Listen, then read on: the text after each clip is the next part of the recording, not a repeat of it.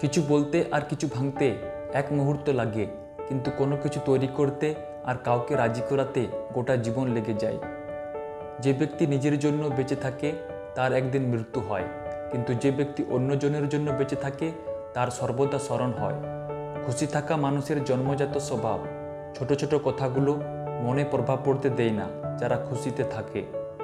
বন্ধু, বই, রাস্তা ও চিন্তাধারা এগুলো কোনো ব্যক্তি সঠিক সময়ে চিনতে পারলে তার জীবন হয় চমৎকার হবে, নয়তো চুরমার হয়ে যাবে। শব্দই মহান, কিন্তু মৌন আরও বেশি মহান। মৌনের মূল্য মৌন শেখার পরে বুঝতে পারা যায়। এই বিশ্বে আজ যা কিছু দেখা যাচ্ছে, এর পেছনে অতীতের বড় ভূমিকা আছে। আর বর্তমানে যা ঘটছে, তার উপর নির্ভর আছে ভবিষ্যতে কি ঘটবে। দ্বিতীয়বার চেষ্টা করার জন্য ঘাবড়ানো উচিত নয়, কেননা এবার একদম শূন্য থেকে নয়, অনুভব থেকে হবে।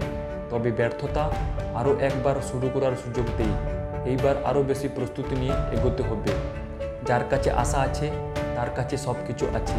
এই বিশ্বে আশা ছাড়া কোনো কিছুই প্রাপ্ত করা সম্ভব নয়। তাই কখনোই আশা ত্যাগ করা উচিত নয়। সঠিক লক্ষ্য নির্ধারিত করে কাজ করা উচিত। কেননা, ওই পোকাও দিনরাত কাজ করে, কিন্তু তারা কোনো নির্মাণ করে না, বিনাশ করে। কখনো নিজের লক্ষ্য ভুলে যাওয়া উচিত নয়।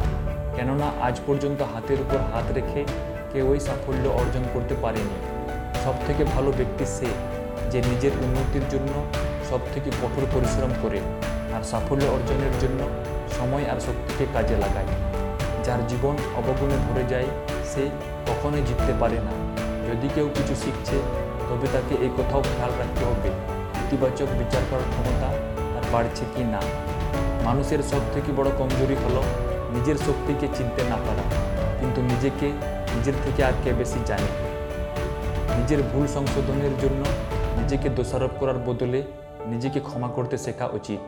পরিস্থিতি যতই খারাপ থাকুক, মনকে শান্ত রেখেই সিদ্ধান্ত নিতে হয়। অসংখ্য ধন্যবাদ।